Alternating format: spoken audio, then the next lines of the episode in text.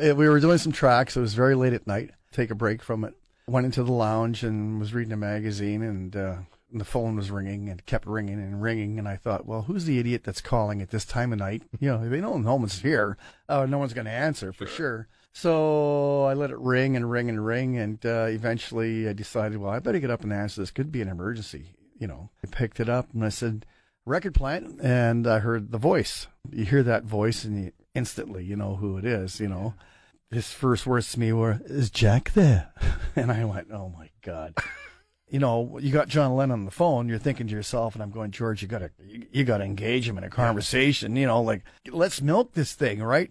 And this is all happening in nanoseconds, of course. And I, I'm saying to him, think of something to say. Think of something to say. So yeah, first words were, "Hello, is Jack there?" So now I'm wheels are turning. Right.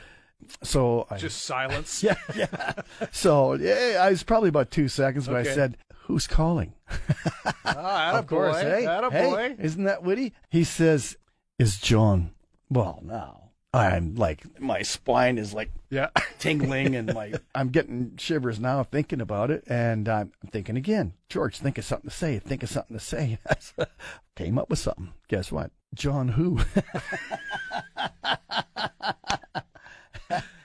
Oh man. and there's a pause on his end. yeah. And he says, just tell him it's John. okay.